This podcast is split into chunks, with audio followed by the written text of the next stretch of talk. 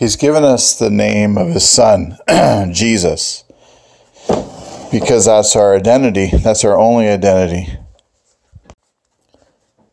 So, in fact, we have been given names from our parents when we were born to give us a new identity. But in fact, our true identity is that of Christ. And Jesus manifests himself as the Son of God, and so shall we manifest ourselves as the Son of God. And what's interesting about that is the ego wants to separate us all, even from ourselves.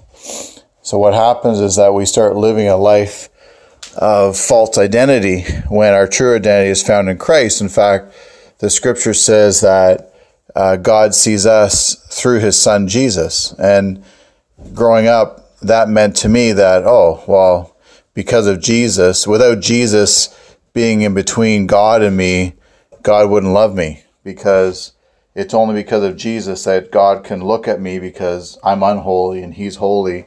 But that's the false narrative. The true narrative of what the scripture is saying is that God indeed sees me in Jesus and sees you in Jesus, but our that name that's been given to us, the name of Jesus, is not just is not just like a a sheriff's badge, you know, that you would use to go to arrest somebody or, or to enforce a law, which is how I viewed it up until I just had a shower today on May 11th. I was in the shower and I got this revelation that that the oneness that we experience with God is in Christ Jesus, that we we manifest ourselves as Jesus on this earth, even though we don't call ourselves Jesus, but we have that same name. We have the same authority. We're one.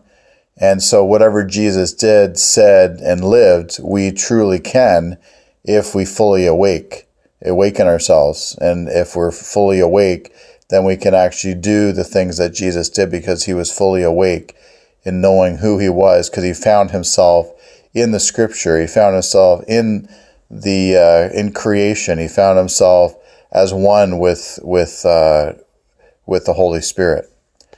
So that was a big revelation, obviously, to me today that Jesus and me are one, and we're in, we're of the same. We're we're in and of the same. So it's not just using his name, it's being his name.